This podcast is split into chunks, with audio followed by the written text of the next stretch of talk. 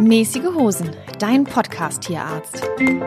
Mit Nicola Fischer und Christian Beer. Moin, Nicola. Hallo, Christian. Geht's dir gut? Ja, mir geht's ganz gut.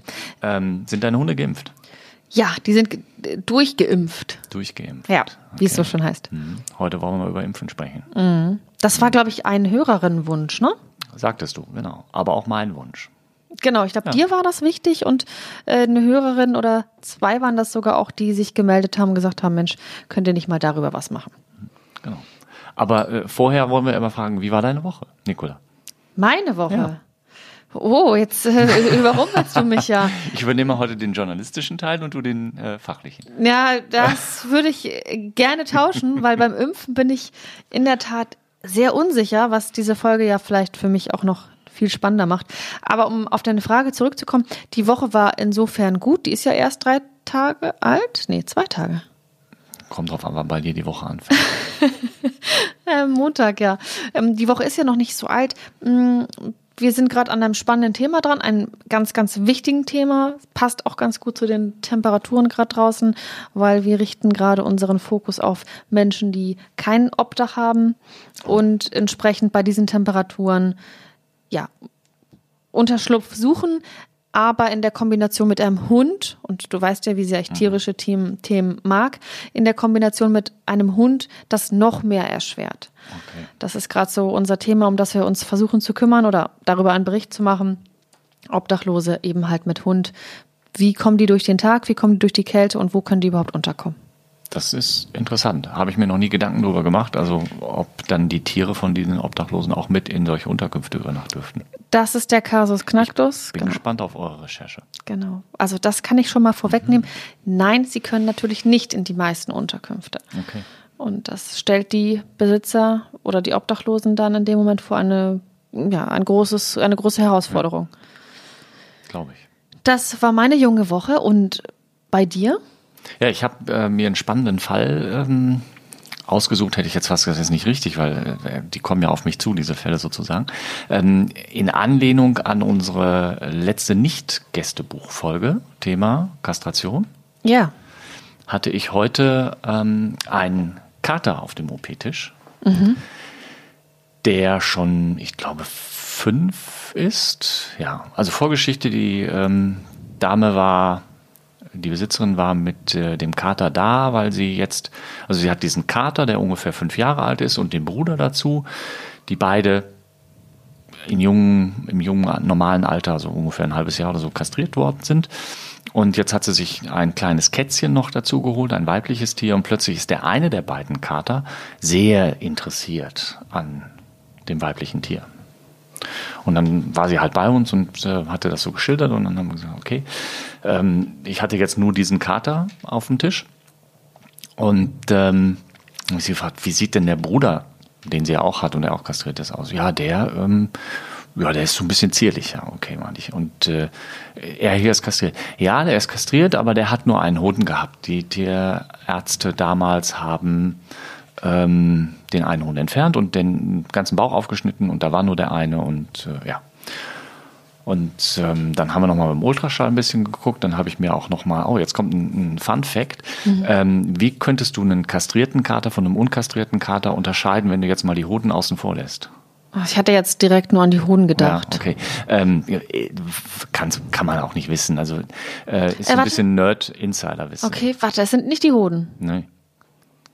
Die Penislänge. Ja, Penislänge nicht, aber an der Penisspitze oder kurz hinter der Penisspitze haben die hormonell aktiven Tiere, also die, die irgendwo noch Hoden haben, ob nun da, wo sie hingehören oder woanders, ähm, haben so kleine Spikes, also wie so kleine Widerhaken. Ah. Und das gibt's bei kastrierten Tieren nicht. Und naja, ich hatte diesen Kater auf dem Tisch, breiter Kopf, interessiert sich ähm, plötzlich für dieses äh, kleine Kätzchen und habe dann den Penis vorgelagert und diese, diese Spikes gesehen und habe gesagt, okay, da muss noch irgendwo ein Hoden sein. Und den habe ich heute halt gesucht in der OP.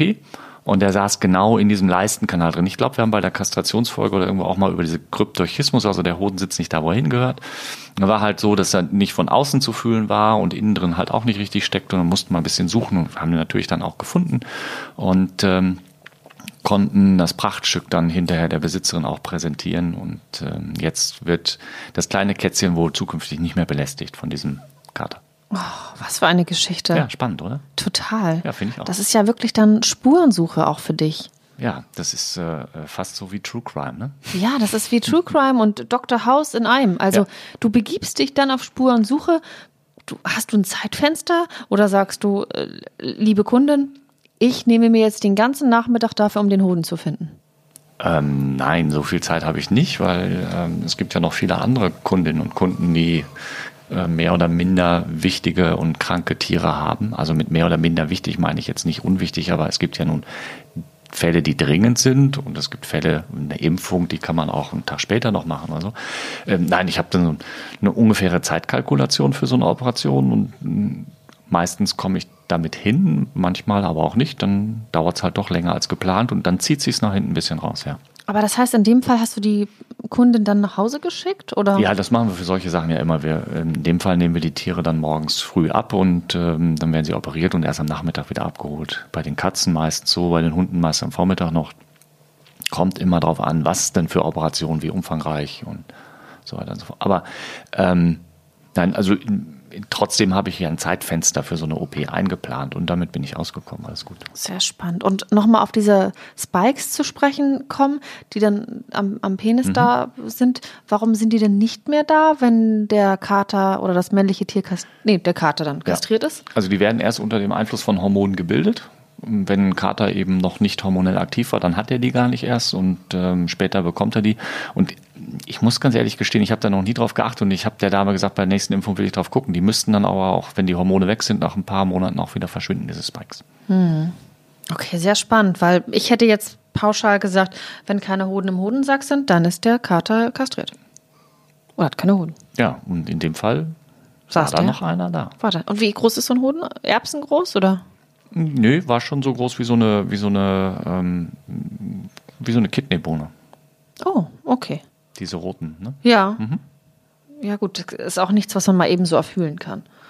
wenn er an der richtigen Stelle oder an einer günstigen Stelle sitzt, denn dann schon. Aber der saß halt genau in diesen Leistenspalt so eingeklemmt und ähm, dann mussten wir ihn suchen und haben ihn gefunden. Sehr spannend. Ja, toll. Also mehr, mehr von solchen Fällen. Und ich glaube, da hast du wenig Probleme mit. Ja, ich habe hab ja schon mal gesagt, viele von den Fällen sind für mich so, dass sie für mich fast alltäglich sind, wo du sagst, boah, ist das spannend, wo ich dann immer denke, naja gut, okay, das ist, ist halt so, wie es ist. Ja, hoffe ich. Weißt du denn, vielleicht das nochmal abschließen, damit ich ähm, das nochmal so vervollständigen kann, das Bild. Weißt du denn jeden Morgen, wenn du in die Praxis gehst, was auf dich zukommt oder mehr oder weniger? Nein, weiß ich nicht.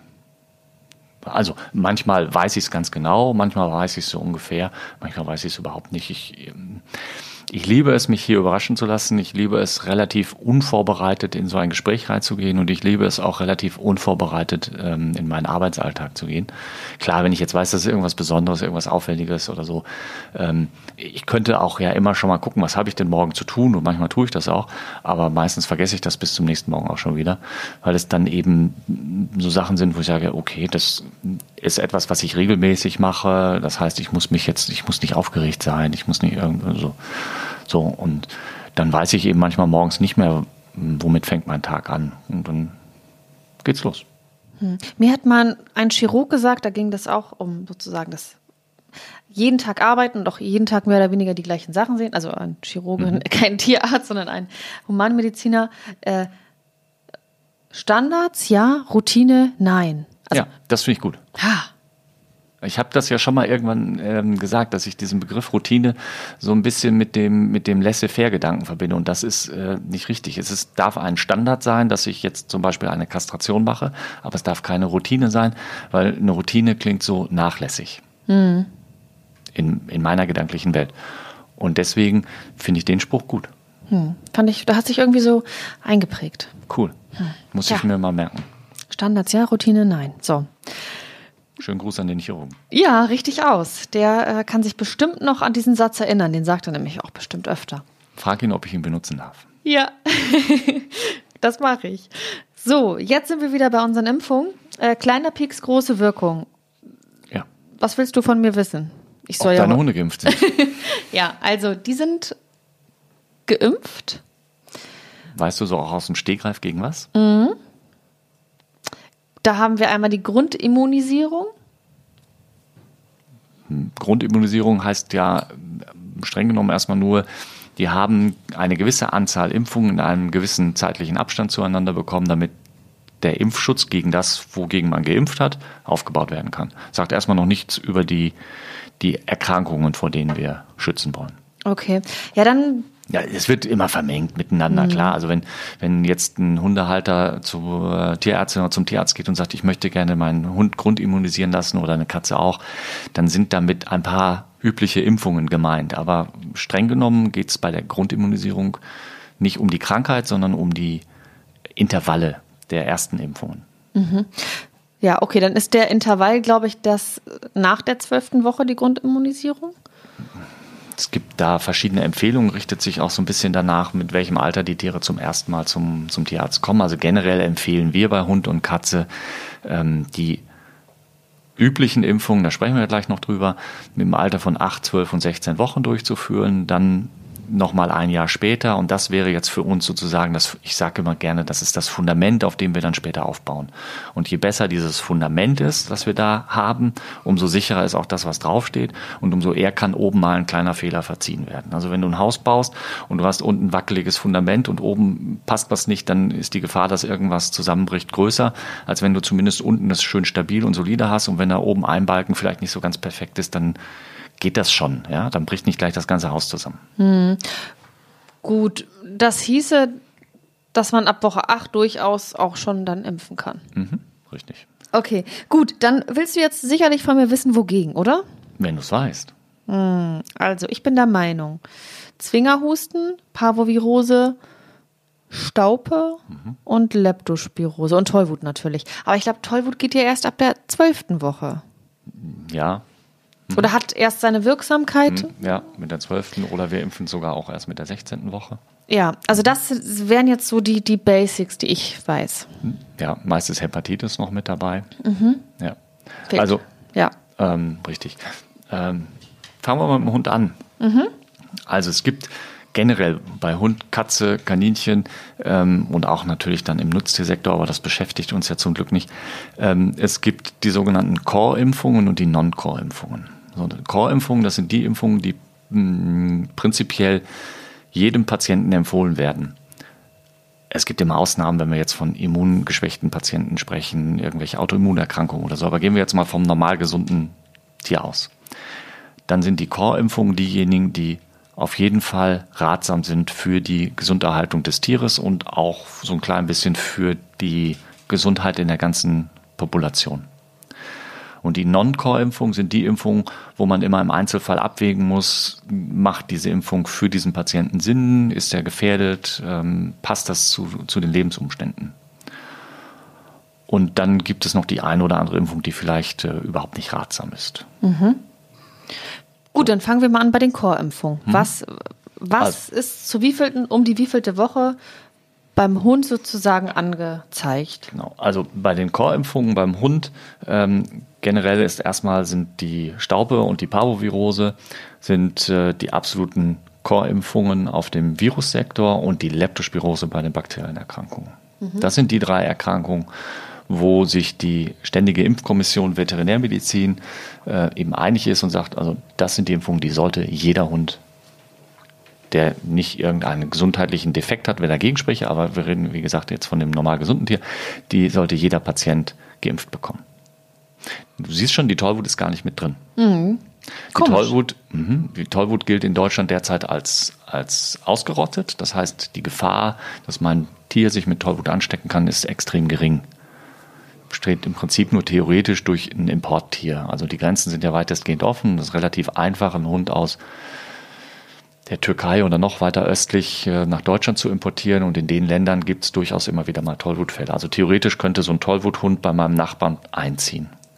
So, das Ja. macht es dann so ein bisschen, wo man sagen könnte, naja, da macht die Impfung ja schon Sinn, weil dann ist mein Tier sicher geschützt und wenn beim Nachbarn irgendwas ist, muss ich mir keine Gedanken machen. Da kann man jetzt so drüber diskutieren. Wo die Tollwutimpfung aber unumgänglich ist, sobald du mit deinem Hund über die Grenze fahren willst. Ihr wart äh, in Österreich, mhm. das heißt, ihr brauchtet äh, den, den EU-Pass, den blauen Pass und dieser Pass äh, für den Grenzübertritt benötigt dann auch eine gültige Tollwutimpfung. Haben wir ja schon mal bei der Reiseerkrankung, bei den genau. Reisegeschichten kurz, kurz drüber gesprochen. Ähm, insofern nimmt die Tollwutimpfung in der offiziellen Range sicherlich die Non-Core-Impfung ein, aber für mich zählt es dann schon fast wieder so ein bisschen zu den Core-Impfungen dazu. Gerade bei den Hunden, die ja doch häufig mitreisen, bei den Katzen ist das schon wieder ein bisschen was anderes. Die fahren ja selten mit ins Ausland, kommt schon mhm. mal vor, aber eher die Ausnahme. Ähm, aber auch da kann man jetzt drüber nachdenken, ob es vielleicht dann doch sinnvoll ist, ähm, die Freigängerkatze gegen Tollwut mitzuimpfen. Falls denn doch mal irgendwann wieder Tollwut in Deutschland ausbrechen sollte oder irgendwas, dann sind die halt schon mal geschützt und man denkt drüber nach. Ja, wir wollen ja über das Impfen sprechen. Ich mhm. fände es aber auch wichtig, wenn wir vielleicht kurz, kurz sagen, wogegen, also in dem Fall ist es jetzt die Tollwut, was das ist, also dass wir vielleicht einmal kurz darauf eingehen, um welche Krankheiten das sich dann handelt. Okay, also ähm, fangen wir mit der Tollwut jetzt an, wo wir gerade aufgehört haben. Sagt ziemlich jedem was. Also ist eine sehr, sehr gefährliche, lebensbedrohliche Erkrankung für Mensch und Tier, wird durch Bisse übertragen von Tollwut erkrankten Lebewesen, also in der Regel ja vom Tier, dann auf ein anderes Tier oder auf den Menschen, theoretisch auch vom Mensch auf Mensch möglich, durch den Speichel und dann ähm, kommt es letzten Endes zu Muskellähmung, Atemlähmung, ist schwer bis gar nicht heilbar. In Deutschland gibt es ein, ein, Therapieverbot für Tiere, also wenn mein Hund jetzt unter Tollwutverdacht steht oder ich auch weiß, dass er Tollwut hat, dann dürfte ich den nicht behandeln. Ähm, das wusste ich nicht. Hm, weil die Gefahr zu groß ist, dass dann doch irgendwas passiert und Menschen infiziert werden können. Und es gab vor ein paar Jahren ja in Hamburg diesen Fall, wo ich glaube durch Organtransplantation, wenn ich das richtig in Erinnerung habe, ähm, Tollwut auf Menschen übertragen worden ist. Und ähm, das ist schon, ja, die Chance, das zu überleben, sind mh, durchaus nicht sehr groß. Ja, also genau, das wäre mhm. jetzt ja. meine nächste Frage oder mein nächster Einwand gewesen ich glaube, wenn dann nur innerhalb von 24 Stunden mit einem entsprechenden Gegenmittel oder mit einer. Genau, also Humanmedizin müsste man mit Gegenmitteln, Intensivmedizin und so weiter und so fort. Also äh, schwierig. Und ähm, es gibt halt bei der Tollwut gibt es eine Gesetzmäßigkeit in Deutschland, die gewisse Sachen vorschreibt oder auch verbietet dann in diesem Fall. Und ähm, deswegen ist Tollwut schon durchaus auch eine ernstzunehmende Erkrankung, auch wenn es sie derzeit in Deutschland glücklicherweise nicht gibt. Und mh, mm, auch wenn ich nicht mit meinem Hund reisen würde, würde ich meinen Hund gegen Tollwut impfen, einfach um sicherzustellen, dass das auch immer so bleiben wird in Deutschland, dass wir hier keine Tollwut haben. Hm. Weil wir jetzt schon bei der Tollwutimpfung sind, das ist ja eines der Sachen, die man dann als erstes macht. Ich glaube, bei uns war das in der zwölften Lebenswoche des Welpen, gab es die erste Tollwutimpfung. Mhm. Wann muss man die wieder auffrischen? Mhm. Muss man die wieder auffrischen? Da gibt es ja irgendwie so, da sind ja. sich viele uneins. Ja. Ähm, Tollwutimpfung muss man, wenn man sie mit der 12. Woche gibt, sollte man sie mit der 16. nochmal wiederholen. Oder man gibt sie direkt erst in der 16. Dann muss man sie nicht unbedingt wiederholen. Wir empfehlen dann nochmal nach einem Jahr und dann alle drei Jahre. Man kann auch nach der ersten Impfung dann schon auf alle drei Jahre übergehen, aber ich sag mal so, da kommt wieder dieses Bild mit dem Fundament. Je sicherer ich da unten was habe, umso eher ist es nach oben raus dann sichergestellt, dass da auch alles safe ist, dass da nichts passiert. Also Tollwutimpfung tatsächlich alle drei Jahre. Das ist, mhm. da gibt es große Unsicherheiten. Ich habe gelesen von bis zu fünf Jahren. Ich habe gelesen von, man bräuchte das nur alle zehn Jahre. Wie ist denn da jetzt deine, deine Auskunft? Die Schwierigkeit ist ja folgende. Wir haben zum einen das, was der Hersteller garantiert in seinem Beipackzettel. Wenn Sie impfen, dann wirkt der Impfschutz so und so lange und dann braucht man es nur Sachen nur in den Abständen machen. Dann haben wir eben die Vorgaben vom Gesetzgeber, der sagt jetzt für die Reisegeschichten alle drei Jahre. Und wir haben natürlich das, was wirklich im Tier passiert. Und das ist bei der Tollwut nicht so ganz nachzuweisen. Es gibt da Nachweismöglichkeiten, die sind allerdings ein bisschen ungenau. Und dementsprechend halten wir uns dann einfach an diese Rhythmik, um zu sagen, okay, dann sind wir safe, dann können wir sicher sein, dass wir kein Tier zu wenig impfen. Das eine oder andere ist vielleicht ein bisschen überimpft, aber auch in einem vertretbaren Maß.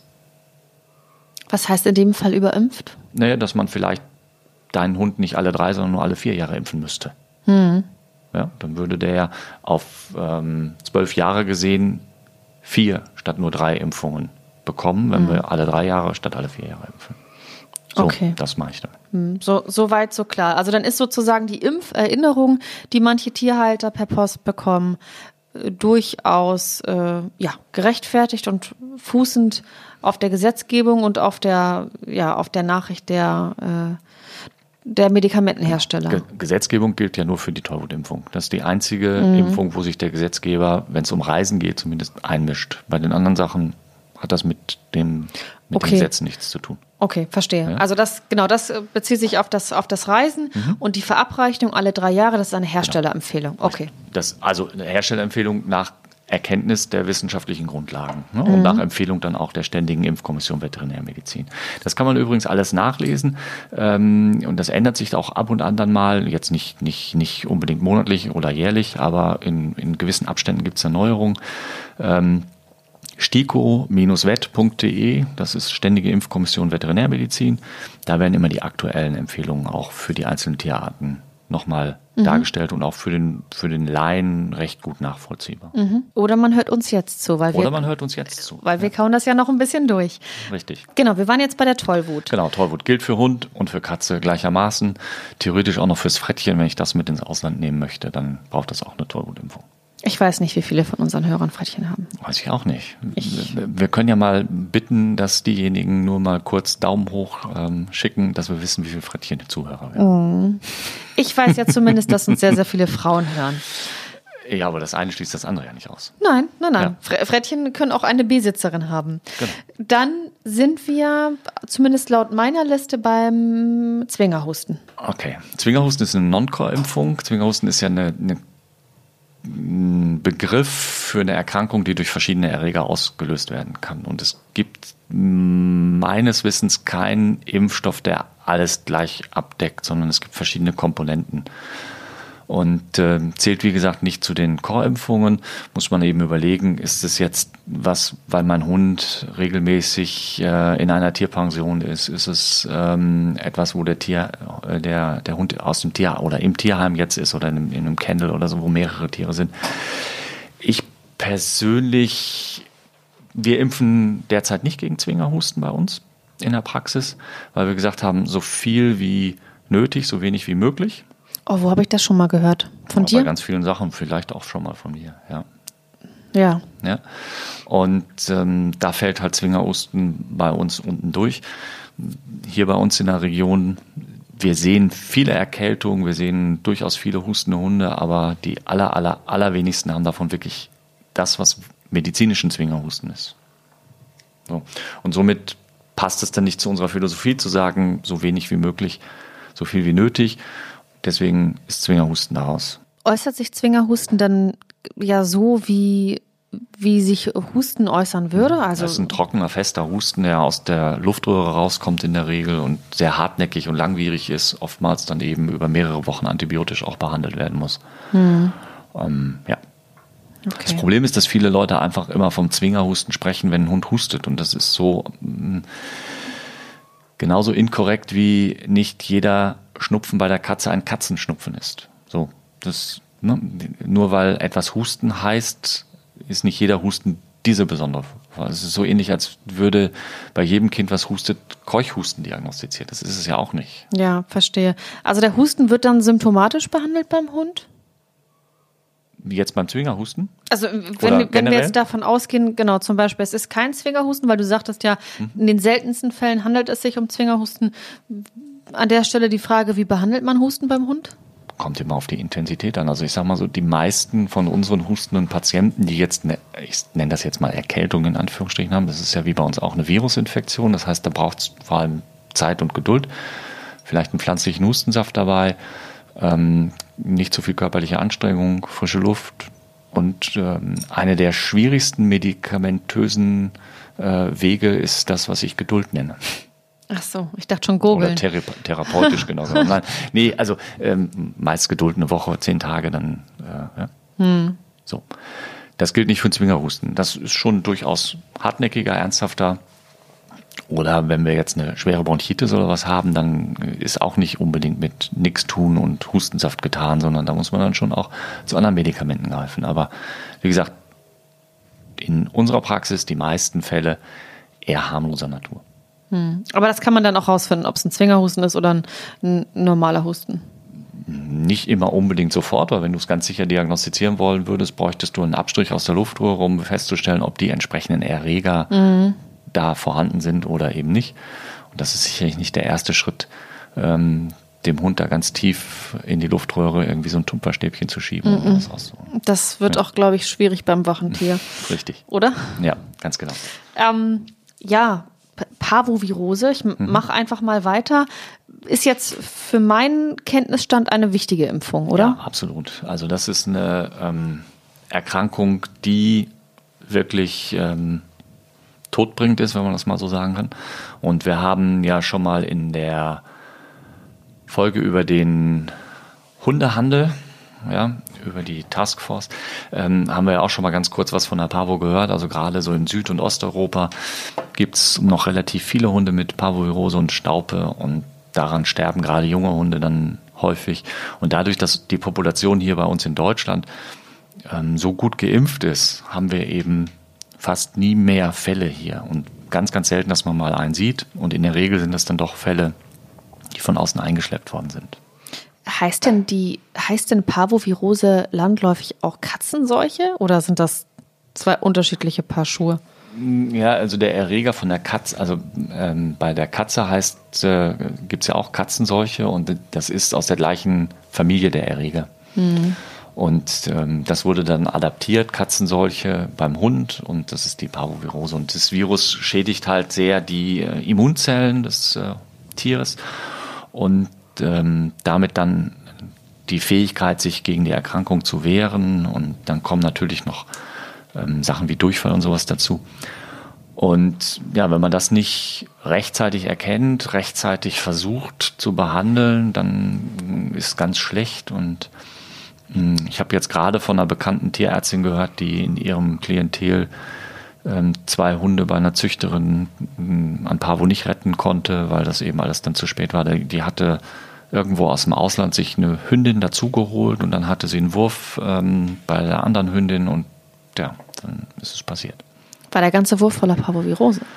Äh, ja, es war, glaube ich, nur ein kleiner Wurf. Also ich, ich habe nur so ein bisschen was am Rande mitbekommen, aber das ist dann schon traurig. Hm. Ja, ja eine, eine tödliche Krankheit. Mhm. Ich habe dazu auch noch eine Frage. Und deswegen eine hm. sogenannte Core-Impfung. Ja, eine Core-Impfung. Damit ähm, die Population eben geschützt ist und wir hier in Deutschland möglichst ähm, bei unseren Hunden die Probleme nicht haben.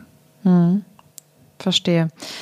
Nicht so im, im, europäischen Ausland, wie du sagtest. Meistens. Äh, ja, ne? also diese Importhunde, wir hm. haben da ja so Bulgarien, Polen, was auch immer. Hm. Ja. Ähm, da kommt diese Erkrankung halt noch viel, viel häufiger vor. Und wenn das dann hier eingeschleppt wird oder die, ja, du hast dann so einen Welpen und der kümmert und naja, da ist schon, also wir haben in den letzten Jahren zum Glück jetzt kann ich mich an keinen Fall mehr erinnern, aber wir hatten natürlich auch über die ganzen Jahre gesehen immer wieder mal welche dabei und das ist häufig schon sehr, sehr dramatisch verlaufen. Weil eben so konsequent bei uns geimpft wird, äh, haben wir diese Erkrankung hier nicht mehr. Mhm. Oder so gut wie nicht mehr, zumindest nicht mehr in der, in der normalen Population. Und das gleiche gilt eben für die Staupe. Das ist vergleichbar, ist ein anderer Erreger, äh, macht andere Symptome, aber ist genauso gefährlich, kann durchaus eher schon mal geheilt werden, unter Umständen dann mit Langzeitschäden wie irgendwelche Nervenschädigungen oder Herzmuskelschäden und äh, Augenveränderungen oder sowas. Ähm, aber auch sehr, sehr kritisch zu sehen, gerade eben für die jungen Hunde. Ne? Deswegen auch Staupe sowie die Parvovirose eine sogenannte Core-Impfung. Mhm. Also wir haben jetzt an Core-Impfungen 1, 2, 3 zähle ich, ne? Tollwut, Parvovirose und äh, die Staupe. Ja, Tollwut war ja so eine, nach meiner Meinung, so eine Mischgeschichte wegen der mhm. Reise, aber von der Stikovet nicht unbedingt als Core angesehen. Mhm. Ähm, die Leptospirose wäre die dritte Core-Impfung. Ach so, das hätte ich nicht gedacht. Ich dachte, ich dachte Leptospiren, das ist so, ach, das kann man, das muss man aber nicht. Nee, also sehe ich ein bisschen anders. Wenn jetzt jemand zu mir in die Praxis käme und sagt, Herr Wehr, ähm, ich möchte, dass mein Hund nur eine einzige, gegen eine einzige Sache geimpft wird. Das konsequent durch, aber nur eine einzige Sache. Warum auch immer der das jetzt sagen würde. So. Mhm. Und ich es auswählen müsste. Und der nicht reisen will, ins Ausland reisen will mit dem Hund. Dann würde ich sagen, dann die Leptospirose. Echt? Naja, weil die gibt es bei uns in Deutschland.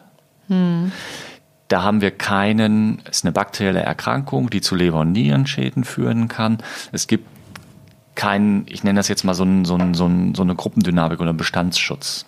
Also stell dir mal 100 Hunde vor. Davon sind 99 gegen Staub- und Parvovirose geimpft und einer nicht. Und die laufen jetzt alle irgendwo in so einem Pulk. Und von außen kommt jetzt so ein Parvovirus an und kommt auf einen von den 99 geimpften Hunden und dann puff, verpufft es da und kann eben nicht mehr weiter auf den ungeimpften Hund. Das heißt, du hast alleine statistisch einen gewissen Schutz dadurch, dass so viele Geimpfte um dich rum sind. Hm. Bei der Leptospirose ist es anders. Die kriegst du als Hund, wenn du aus irgendeinem Tümpel oder aus einer Pfütze oder sowas säust, wo diese Bakterien dann drin sind. Da ist es egal, ob von den 100 Hunden, die, die aus dem Tümpel saufen, 99 geimpft sind und du als Hund nicht, dann kriegst du es ja trotzdem, dieses Bakterium. Also, was ich damit jetzt zum Ausdruck bringen will, nicht, dass ich sagen will, Leute, lasst nicht gegen Parvo und Staupe impfen, sondern damit will ich nur sagen, das ist schon wirklich eine unterschätzte Geschichte. Also, wir haben einmal die Art und Weise, wie es zu Infektionen kommt, ist nicht von Tier zu Tier, sondern ich krieg's dann eben aus dem Tümpel raus. Ähm, es macht schwere, wenn sie nicht rechtzeitig erkannt und behandelt werden, lebensbedrohliche Erkrankungen von Leber und Niere in aller Regel. Es ist potenziell auf den Menschen übertragbar dann vom Hund also eine sogenannte Zoonose. Hm. Sicherlich auch nochmal. So Punkt. wie Corona? Ja, hm, ja. Doch. ist auch eine Zoonose. Ja, ist auch eine Zoonose, weil wir es irgendwie von den Fledermäusen bekommen haben, aber. Ähm, nee, vom, vom, von diesem anderen Schuppentier. Pangolin. Von, von dem Pangolin? Mhm. Ja, ich bin äh, da aktuell nicht drin. Also, ähm, ja. ja, also äh, theoretisch und auch praktisch kann man sich als Mensch bei einem erkrankten, an Leptospirose erkrankten Tier anstecken. So, und das ist dann halt nicht witzig. So, und deswegen noch ein Grund mehr, das als sogenannte Chorimpfung zu betrachten. Das ist übrigens die einzige von den Impfungen, von denen wir hier jetzt beim Hund reden, die wir wirklich jährlich wiederholen müssen. Weil der jährlich? Impfschutz, ja, weil der Impfschutz wirklich nur etwa ein Jahr hält. Oh, das ist wichtig zu wissen. Mhm. Als Halter. Staupe Parvovirose, Tollwut, Dreijahresrhythmus, Leptospirose, Jahresrhythmus. Hm. Müsste man dann zum Tierarzt gehen und sagen, lieber Tierarzt, liebe Tierärztin, ich hätte gerne eine Chor, äh, non, äh, eine Chor, na sag schnell. Eine Leptospirose-Impfung? Eine Chorimpfung? Ja, genau. Also ist, das ist auch eine Chorimpfung, Leptospirose. Leptospirose, ja. Also wir, wir, bei uns in der Praxis machen es halt so, ganz so der, der, Klassiker. Die Welpen sind meist mit acht bis neun Wochen ja noch beim Züchter, kriegen da ihre erste Impfung. Ähm, Staupe, Parvo, Lepto in der Regel mit dabei. Hepatitis ist meist mit drin in diesen Kombi-Impfungen. Das ist jetzt so ein Ding, müsste man nicht unbedingt, das ist eher eine Non-Core-Impfung, ist aber häufig in diesen Kombi-Impfungen mit drin. Ähm, so. Deswegen was, was schwierig. Also dann mit zwölf Wochen werden die ja das erste Mal dann in der Regel mit dem neuen Besitzer bei dem zukünftigen Haustierarzt oder Haustierärztin vorgestellt. Also wenn die dann zu uns kommen, wiederholen wir diese Impfungen und mit 16 Wochen nochmal die dritte ähm, Gabe plus dann die Tollwutimpfung. Dann kommen die mit etwa 15 Monaten, 16 Monaten für die nochmal komplette Auffrischung und dann kommen die die nächsten zwei Jahre nur für die Lepto, also Leptospirose-Impfung, sagen wir sagen kurz Lepto. Mhm. Dann kommen sie ähm, wenn sie dann vier Jahre alt sind, wieder für die große Impfung mit Tollwut und so weiter und so fort. Dann wieder zwei Jahre nur die Lepto und so geht das dann weiter. Das ist so der Rhythmus, den wir im Normalfall empfehlen. Erinnert ihr denn eure Patienten daran? Ja, in zweierlei Hinsicht. Zum einen kriegen die immer so ein kleines Kärtchen mit zum Impfausweis dazu, wo dann schon mal angekreuzt ist, was beim nächsten Mal, da steht dann eben, also angenommen, die wären jetzt am 8. Januar zur Impfung und 8. Januar 21 und dann kriegen die halt auf den Zettel geschrieben 8. Januar 22 zur nächsten Impfung. Wobei wir dann schon sagen, also wenn der 8., das muss nicht der 8. sein, das kann auch der 6. und das kann auch der 19. sein. Ähm, da geht's halt nur darum, dass die wissen, okay, im Januar, ein Jahr später. Und zusätzlich verschicken wir dann nochmal an die Kunden, die nichts dagegen haben, entweder per Postkarte oder E-Mail, dann ein paar Tage bevor der Monat beginnt, an dem die Impfung fällig sein wird, ähm, nochmal eine kleine Impferinnerung. Was machen wir denn mit den Impfgegnern? Es also, wird niemand gezwungen, seinen Hund oder seine Katze impfen zu lassen. Genau, aber was, was kann man mit denen machen? Also ich habe jetzt schon in vielen Foren und so gelesen, äh, mein Hund ist 15 Jahre alt äh, geworden oder ist immer noch 15 mhm. Jahre alt, hat noch nie eine Spritze gesehen oder mhm. eine, eine, Impfung gesehen. Ja. Glück gehabt. Hm. Also, was heißt Glück gehabt? Das ist ja so ein bisschen wie diese Diskussion um Masernimpfung oder so bei Kindern. Ähm, ich sage jetzt mal ketzerisch, das ist nicht so meine Art, aber ähm, die sind alle deswegen gesund, weil die Mehrheit der Besitzer ihre Tiere impfen lassen. Ja, die partizipieren davon, dass die Mehrheit in meinen Augen so vernünftig ist und ihre ähm, Tiere impfen lässt. Ähm, das will ich jetzt nicht verurteilen. Also jeder hat das Recht, das so zu machen.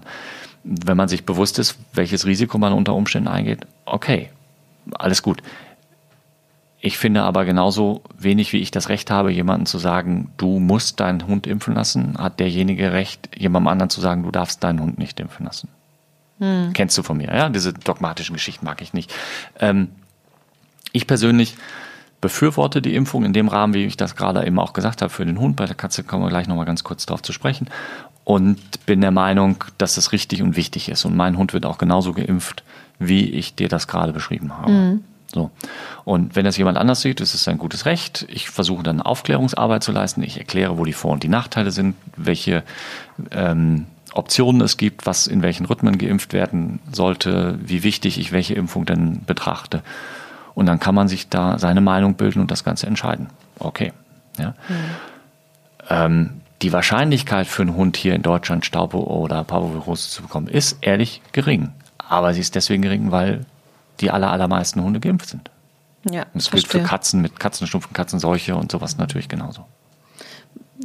Wir haben jetzt, also ich habe zumindest noch zwei Sachen hier mhm. in, in ja, meiner Liste, ja, auf meiner Liste stehen. Das wäre jetzt die Impfung gegen Borreliose und äh, Hepatitis, hattest du ja schon vorweggenommen, ist eigentlich auch ein Standard in der, ähm, in der. Genau, das meist mit drin. Genau. Also Borreliose ist auch eine Non-Core-Impfung. Ähm, impfen wir üblicherweise nicht ist so ein bisschen, die Borreliose als Erkrankung ist so ein bisschen ein zwiespältiges Ding. Also da gibt es unterschiedliche tiermedizinische Meinungen zu. Die Borreliose als alleinige Erkrankung beim Hund ist relativ selten. Die Impfung schützt nur zu einem gewissen Maß und sie schützt schon gar nicht vor dem Zeckenbefall. Und das ganz häufig kommen die Leute und sagen, ich möchte eine Impfung gegen Zecken, meinen damit die Borreliose-Impfung und sind sich gar nicht im Klaren darüber, ähm, dass sie halt, wenn überhaupt, dann nur ein, eine Kleinigkeit ähm, minimieren. Aber da gibt es unterschiedliche statistische Untersuchungen, wie viele Hunde haben denn Antikörper gegen Borrelien und wie viele sind davon wirklich krank.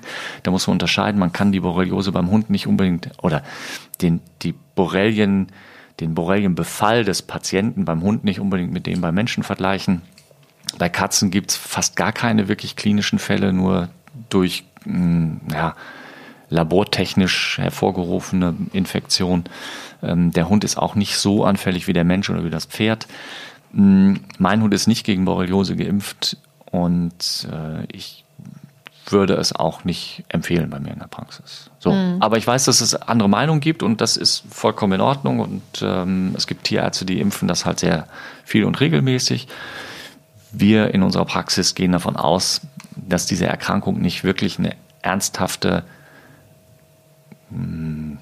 also es gibt die Erkrankung und wenn sie da ist, ist es auch schlimm, aber sie kommt bei weitem nicht so häufig vor, wie man es befürchtet. So. Mhm. Und dann passt es wieder nicht zu dem Konzept so wenig wie möglich, so viel wie nötig. Verstehe. Ja, ich hatte jetzt irgendwie, ich, mhm. ich war der Annahme, dass es um die Borrelienstämme geht und man kann nicht gegen all diese Stämme da, impfen. Das, das kommt natürlich noch hinzu. Und ja. wenn man gegen Borreliose impft, dann ist das irgendwie einer von 100 äh, Borrelien und dann müsste man schon sehr, sehr viel Glück haben, dass es dann praktisch genau äh, dieser, dieser Stamm ist. Ja, ganz so ist es nicht. Es gibt ja nun statistische Wahrscheinlichkeiten, welche ähm, Borrelien in welchen Regionen der Welt wo vorkommen und was dann in dem Impfstoff drin ist. Aber es ist natürlich kein absoluter Schutz. Dann kommt hinzu, dass ähm, ich bin da nicht auf dem aktuellsten wissenschaftlichen Stand und ähm, ich will mich da jetzt auch nicht zu was Fenster lehnen. Aber was ich noch so in Erinnerung habe, ist, dass durchaus fraglich ist, ob die Borrelien, die in der Zecke sind und die dann in den Körper des Hundes übergehen, ob da die gleichen Antikörper wirken in der Zecke und in dem Hund und ob der Schutz der Impfung dann überhaupt wirklich das gewährleistet. Und wenn man dann eben hinzunimmt, dass viele Borrelien-positive Tiere, also getestet, auf Antikörper gegen Borrelien positive Tiere gar nicht krank werden, in dem Sinne, dass sie also eine Erkrankung haben, sondern zwar den Erreger hatten oder haben und auch Antikörper haben, aber keine Erkrankung haben, stellt sich einfach die Frage nach der Notwendigkeit der Impfung. Hm, Diese verstehe. Frage muss man sich immer stellen im Einzelfall und das auch durchdiskutieren. Und wir sind der Meinung, ähm, nein, muss nicht. Hm. Ist denn eine Impfung belastend? Belastend im Sinne von, es passiert was im Körper? Klar. Es mhm. gibt auch Tiere, die kriegen dann unter Umständen mal Fieber nach einer Impfung oder eine Beule an der Stelle, wo geimpft worden ist, eine schmerzhafte Reaktion. Aber dass es wirklich eine ernsthafte Bedrohung darstellt, es gibt Einzelfälle, Immunerkrankungen ähnliches oder Tumorerkrankungen, ja, aber die nehmen wir jetzt mal, wie gesagt, raus, habe ich gerade schon gesagt. Ähm, dass es eine ernsthafte Bedrohung darstellt. Äh, wir haben pro Jahr vielleicht eine Handvoll Hunde, denen es dann irgendwie dann doch an dem Tag schlecht geht, aber ich kann mich jetzt nicht an einen Hund erinnern, der nachweislich durch eine Impfung gestorben wäre. Hm. Und du bist schon seit 25 Jahren Tierarzt. Ja. Richtig? Ja, also insofern mh, hm, hm. bin ich jetzt nicht irgendwo, dass ich sage, ähm, das richtet viel Schaden an. Und der ganze Nutzen, der da im Gegensatz zu steht, oder mögliche Nutzen, ähm, ist halt um ein Vielfaches größer. Mhm. Du wolltest noch ein paar Worte zu der Katze? Ja, ganz kurz zur Katze. Also Tollwut kann man das gleiche sagen wie beim Hund. Dann gibt es bei der Katze das, was beim Hund Parvo und Staupe als Chorimpfung darstellen, sind Katzenschnupfen, Katzenseuche. Und ähm, dann gibt es noch zwei andere Erkrankungen, gegen die man impfen kann. Das ist einmal die ähm, das FIP, FIP, also diese Bauchfellentzündung. Da wird eher von der Impfung abgeraten, impfen wir auch nicht. Und dann gibt es noch die sogenannte Leukoseimpfung ähm, oder Leukämieimpfung. Das ist, also genau genommen FELV, das ist so die Abkürzung. Ähm, das ist eine Impfung, die man im Einzelfall sehr gut überlegen muss. Die begegnet uns häufiger dann, wenn Katzen in, in Katzenpensionen gehen, weil es gibt auch einige Katzenpensionen, die schreiben diese Impfung vor. Und okay. dann hast du halt, dann musst du deine Katze dagegen impfen lassen. Bauchfellentzündung, sagtest du? FIP. Mhm. FIP. Das ist übrigens ein Coronavirus, was das auslöst. Echt? ja. Okay. Felines, also katzeneigenes Coronavirus. Hm, ja, ja, die Katze kann ja, das ist ja auch schon länger bekannt, ähm, den Coronavirus in sich tragen. Ja, gut, Coronaviren gibt's, es gibt, mhm. wir reden ja jetzt immer, wenn wir von Corona sprechen, von diesem einen speziellen Coronaviren gibt es ja schon viele, viele äh, Jahrhunderte, Jahrtausende, was, was auch immer, bei allen möglichen Tierarten und auch bei Menschen in verschiedenen Ausprägungen. Aber die meisten von diesen Coronaviren machen halt gar nicht wirklich was Schlimmes, vielleicht mal eine Durchfallerkrankung oder so.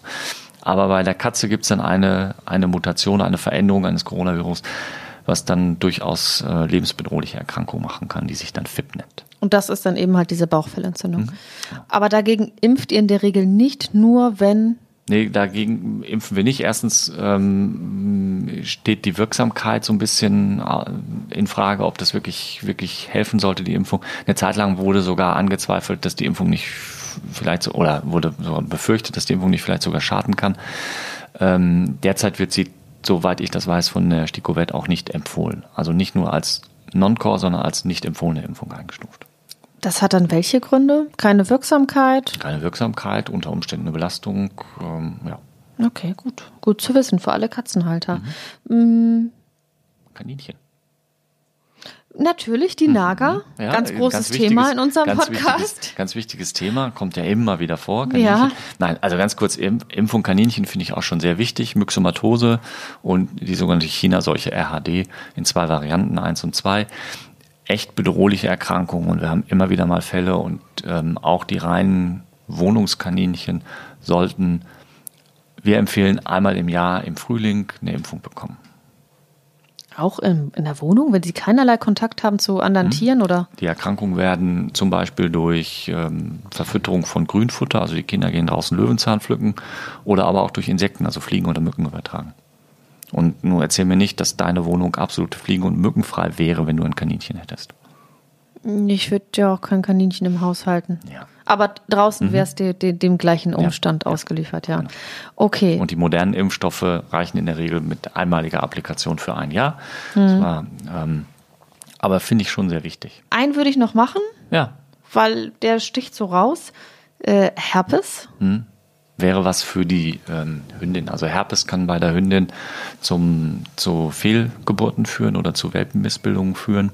Und es gibt einige, ähm, in der Regel Züchter, die regelmäßig ihre Hündin dann gegen Herpes impfen lassen. Ist eine sogenannte Non-Core-Impfung, muss man abwägen. Wir haben bei uns im Klientel zwei Züchter, die wirklich regelmäßig dann zur Herpesimpfung kommen.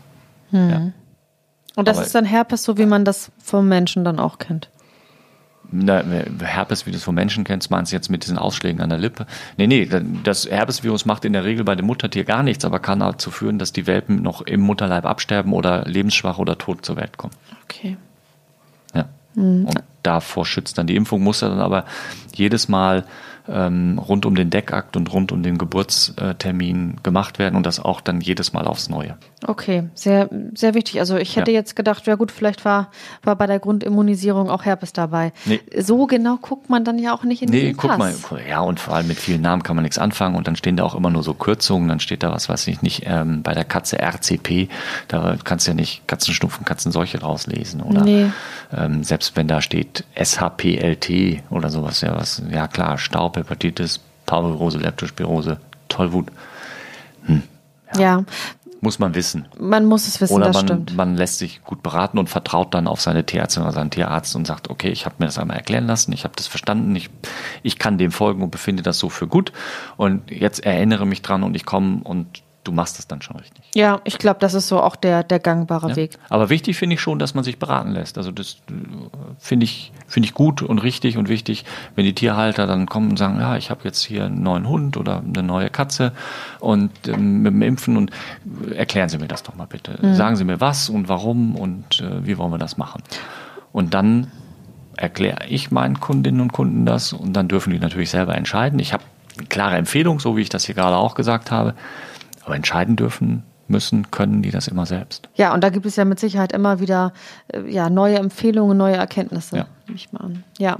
ja, sehr spannend. Also ich habe auf jeden Fall einiges dazu gelernt. Non-Core und Core, das war jetzt für mich ganz neu. Ja gut, das muss man am Alltag ja nicht wirklich wissen, aber ich finde es halt wichtig, dass man weiß, dass es schon gewisse Unterscheidungen gibt. Hm. Ja, total wichtig. Also, dass nicht einfach wild drauf losgeimpft wird und alles gar nicht vonnöten ist, sondern dass durchaus einige Dinge ganz, ganz, ganz wichtig sind.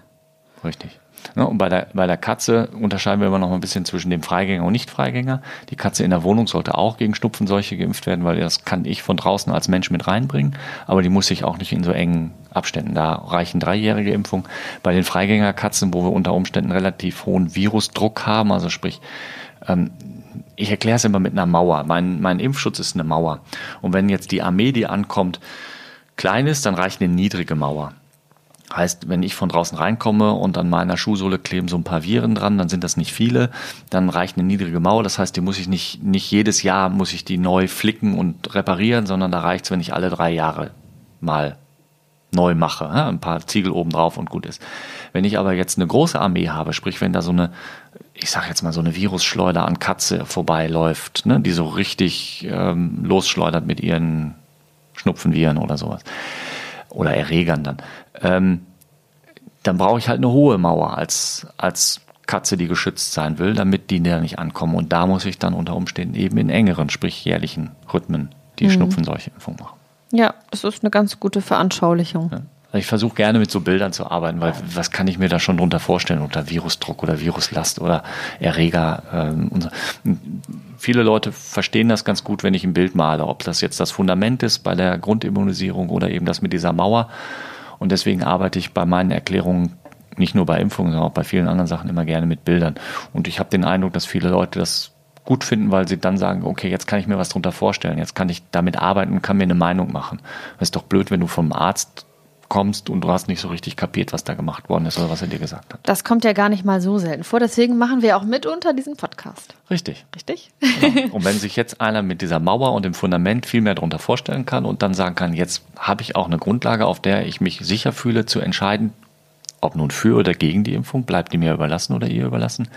Äh, aber ich habe eine Grundlage, mit der ich entscheiden kann und nicht einfach nur so ein diffuses Dr. Google-Bild oder Forum XY oder ähm, Gruppe in irgendeinem Social-Media-Kanal, dann ist doch gut. Ja, umso besser. Ich läute das Ende ein, das darf Schön. ich. Ja. ich. Ich läute das Ende ein unserer heutigen Folge und ja, habe drei Fragen vorbereitet. Mhm. Question and Answer. Nicht ganz ernst gemeint oder auch ernst, das steht jedem frei. Und lass dich beginnen. Okay. Ähm, wenn du an jemanden appellieren darfst, äh, was er bitte nicht zu deinem Berufsstand Journalist sagen möge, was würdest du sagen? Was möchtest du als Journalistin nicht hören? Lügenpresse. Fake News. Okay. Also Fake News ist ja eh so ein Unwort. Mhm. 2020, Corona, Verschwörungstheorien und so weiter. Äh, ja, da hört man ganz oft Fake News.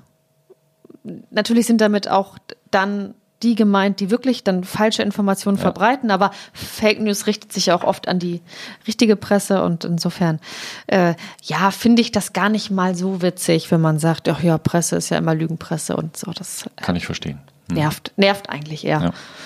Ja. Genau. Was ist es denn äh, bei dir? Mein Appell, bitte nicht zu mein, äh, zum Tierarzt sagen als Tierarzt. Das Erste, was mir dazu eingefallen ist, ist ähm, der Satz, mein Züchter hat gesagt. oh ja. Ja, das ist halt so, oh. nicht, dass ich jetzt den Züchtern ähm, gewisse Kenntnisse und äh, Erfahrungen absprechen will, überhaupt nicht. Aber nichtsdestotrotz ähm, muss man natürlich abwägen, ob die Erfahrung, die ein Züchter über die vielen Jahre, die er das teilweise ja schon macht und mit dieser Rasse auch macht, ob die aber immer unbedingt messbar ist mit der fachlichen Kompetenz eines fünfeinhalbjährigen Studiums und der danach ja auch immer noch stattfindenden Weiter- und Fortbildung. Ja, das kann ich sehr gut verstehen. Und ich kenne das. Also nicht von mir, sondern ich kenne das so, das ist so dieser Hunde, Hundewiesen-Sprech. Äh, mein Züchter hat gesagt. Meine, ich habe meine Züchterin angerufen, die sagt, es ist nicht schlimm. Wobei in, inzwischen ist es fast noch äh, abgelöst davon im Forum steht. In der Gruppe habe ich ja, gelesen. Ja, genau, in der Gruppe habe ich gelesen. Oder in der Gruppe wird geschrieben oder sowas, ja. Hm. Ja. Tricky. Tricky. Mhm. Oh, Christian, das würde ich gerne mal ausprobieren. Also, ähm, mein Leben ist zu kurz für alles das, was ich noch ausprobieren will. Mhm. Hm, ganz spontan. Ja. Ja, weiß ich nicht. Yoga. Ha! Hm. Das hast du vor zwei Folgen noch gesagt, ja. ob ich morgens Yoga mache. Ja, ich weiß. Hm. Erinner dich an Marci. Hm? Yoga im Wald ja. mit Marci. Ja. Äh, ich habe ich hab Schwierigkeiten damit, mit dem, mit dem Mentalen, was dahinter steht. Also ich glaube, das Körperliche finde ich gut, aber dieses finde dein Inneres, finde deinen Punkt und so, ist, ist jetzt nicht, nicht so böse gemeint, wie das gerade klingt, aber da kann ich mich schwerlich drauf einlassen. Hm. Das ist das Problem. Meine Tochter sagt immer zu mir, komm Papa, wir machen mal zusammen Yoga. Und die macht das und ähm, was sie dann so für Übungen macht, finde ich auch toll. Ich übe jetzt gerade zumindest mal gerade Kopfstand. Ja. ist jetzt weniger Yoga, aber ähm, aber es ist auch eine körperliche mhm, Betätigung. Mhm, genau. Ja, toll. Also da hast du dir ja richtig was vorgenommen in 2021. Yoga. Ja. Mensch. Nee, also 2021 will ich den Kopfstand beherrschen und irgendwie müsste ich nochmal an, an Yoga ran. Mhm. Ja. Dann bist du ja in bester Gesellschaft mit deiner Tochter. Ja, also ich glaube, wenn, ähm, so als kleiner Tipp eines Ü50-Jährigen an all die 25-jährigen Männer, macht Yoga. Ich glaube, ihr habt gute Chancen bei den Frauen. Ehrlich? Jetzt, ich glaube schon. Jetzt habe ich auch was dazu gelernt. Ja. Das hätte ich nicht vermutet. Ich dachte, das sind eher so andere Dinge, so das coolste TikTok-Video oder so. Ähm, Vielleicht in der, in der Kombination. Glaub, das, ist, das, ist, im Alter 16, aber nicht mehr im Alter 25. Oder? Okay, gut. Ähm, Und bei dir? Was willst du unbedingt noch? Ach so, ich war ja, ja auch noch dran. Ja. Nicht, nicht jetzt ablenken. Mm, ja. Ich würde gerne noch mal eine Fremd Fremdsprache vertiefen. Eine Fremdsprache vertiefen. Welche kannst du denn schon? Also ich kann Spanisch. Ja. Ich, äh gut, also Englisch ist ja nicht die Fremdsprache. Ich kann Türkisch. Oh. Und ich schwank so zwischen den beiden. Man hat ja jetzt mehr Zeit irgendwie. Mhm. Und ich schwank so zwischen den beiden, welche Sprache ich nochmal so ein bisschen vertiefen will. Es gibt ja so tolle Apps oder so Lernprogramme. Achso, du willst eine von den beiden noch vertiefen. Ich dachte, die beiden kannst du schon und willst noch eine dritte vertiefen. Achso, nein, nein, ich kann die, aber ich will sie, oder vielleicht refreshen, wäre das okay. richtige Wort. Cool. Das nochmal irgendwie auf, auf ein anderes Level nochmal zu bringen. Nicht schlecht. Mhm. Also Spanisch übe ich auch mit einer App. Ja, und? Mhm. Klappt? Das werden wir dann irgendwann nach dem Lockdown im nächsten, im nächsten Urlaub sehen. Sehr gut. es reicht zumindest, wenn meine Tochter mir ihre Spanisch-Hausaufgaben vorliest, weil sie doch eine Frage hat, dass ich dann das ein oder andere Mal hinterfragen kann, ob es nicht anders vielleicht auch ginge. Okay, aber dann weißt du ja was. Ein bisschen. Zum Zeitung lesen reicht es noch nicht. Naja, gut, das ist aber auch sehr fortgeschritten. Ja. Ähm, ja, ich habe Angst vor. Und das ist jetzt, ähm, Das ist jetzt wieder so ein bisschen ernster. ja, ist ein bisschen ernster. Also ich glaube, meine größte ähm, Angst, die ich habe, ist, dass ich irgendwann mal nicht für meine Familie da sein könnte. Also mit Familie meine ich jetzt meine Frau, meine Tochter. Das ist, glaube ich, das, wovor ich am meisten Angst habe. Ja, Mensch, das waren Quatschfragen und jetzt ist, ist sie doch jetzt so noch ernst. so eine ernste. Aber du hast sie ausgewählt. Jetzt äh, lass mich hören, was deine größte Angst ist. Ja, komm, pack ein Klischee aus. Ich habe Angst vor. Falten. So, ich dachte, ich dachte eigentlich an Spinnen. Ach so, ja gut, das ist auch ein, Kli- äh, ja, aber gibt ja verschiedene Klischees. Ja, also weder das eine noch das andere, weil das eine kommt sowieso und vor Spinnen. ähm, die, die Falten und Spinnen fasse ich an, schmeiße ich raus, wenn es nicht gerade eine Vogelspinne ist. Nee, also Angst, Angst vor ja, Krankheiten. Ne? Ich glaube aber, da schließe ich mich deiner Ernsthaftigkeit an. Ja, das ist, glaube ich, eine Angst, die ist irgendwie so äh, ja, ursprünglich, ne? Also eine ursprüngliche Angst. Angst vor Krankheiten. Wobei Angst vor Spinnen nicht ursprünglich ist, oder? Nein. Kleinkinder haben keine Angst vor Spinnen. Das ist ein erlerntes Verhalten, oder? Genau, aber Angst vor Krankheiten, Ja. das ist äh, etwas Ursprüngliches, würde ich sagen. Ja, vielleicht noch von mir noch mal ein kleinen, kleiner Aufruf. Wenn jetzt Leute dazu noch Fragen haben, dann schickt uns das. Wir- Das können wir ja gerne dann noch mal beantworten. Es war ja jetzt nicht ganz in die Tiefe. Also ich glaube schon ausreichend genug, um sich ein Bild zu machen. Aber ähm, ganz in der Tiefe bleibt vielleicht noch die eine oder andere Frage. Und mich würde auch interessieren, kannst du das nur mal irgendwie über Insta so, so, eine, so eine Abfrage mit Ja und Nein, ich lasse mein Haustier impfen, ich lasse mein Haustier nicht impfen? Mich würde mal interessieren, wie, sie wie so die prozentuale Verteilung ist. Ich habe eine Prognose, 50-50. Echt? Ja? Okay, meine würde sein, ähm, 70 lässt impfen, 30 lieber nicht. Okay, gut. Schauen wir. Ich, ich mache mal ähm, die Tage eine Abfrage.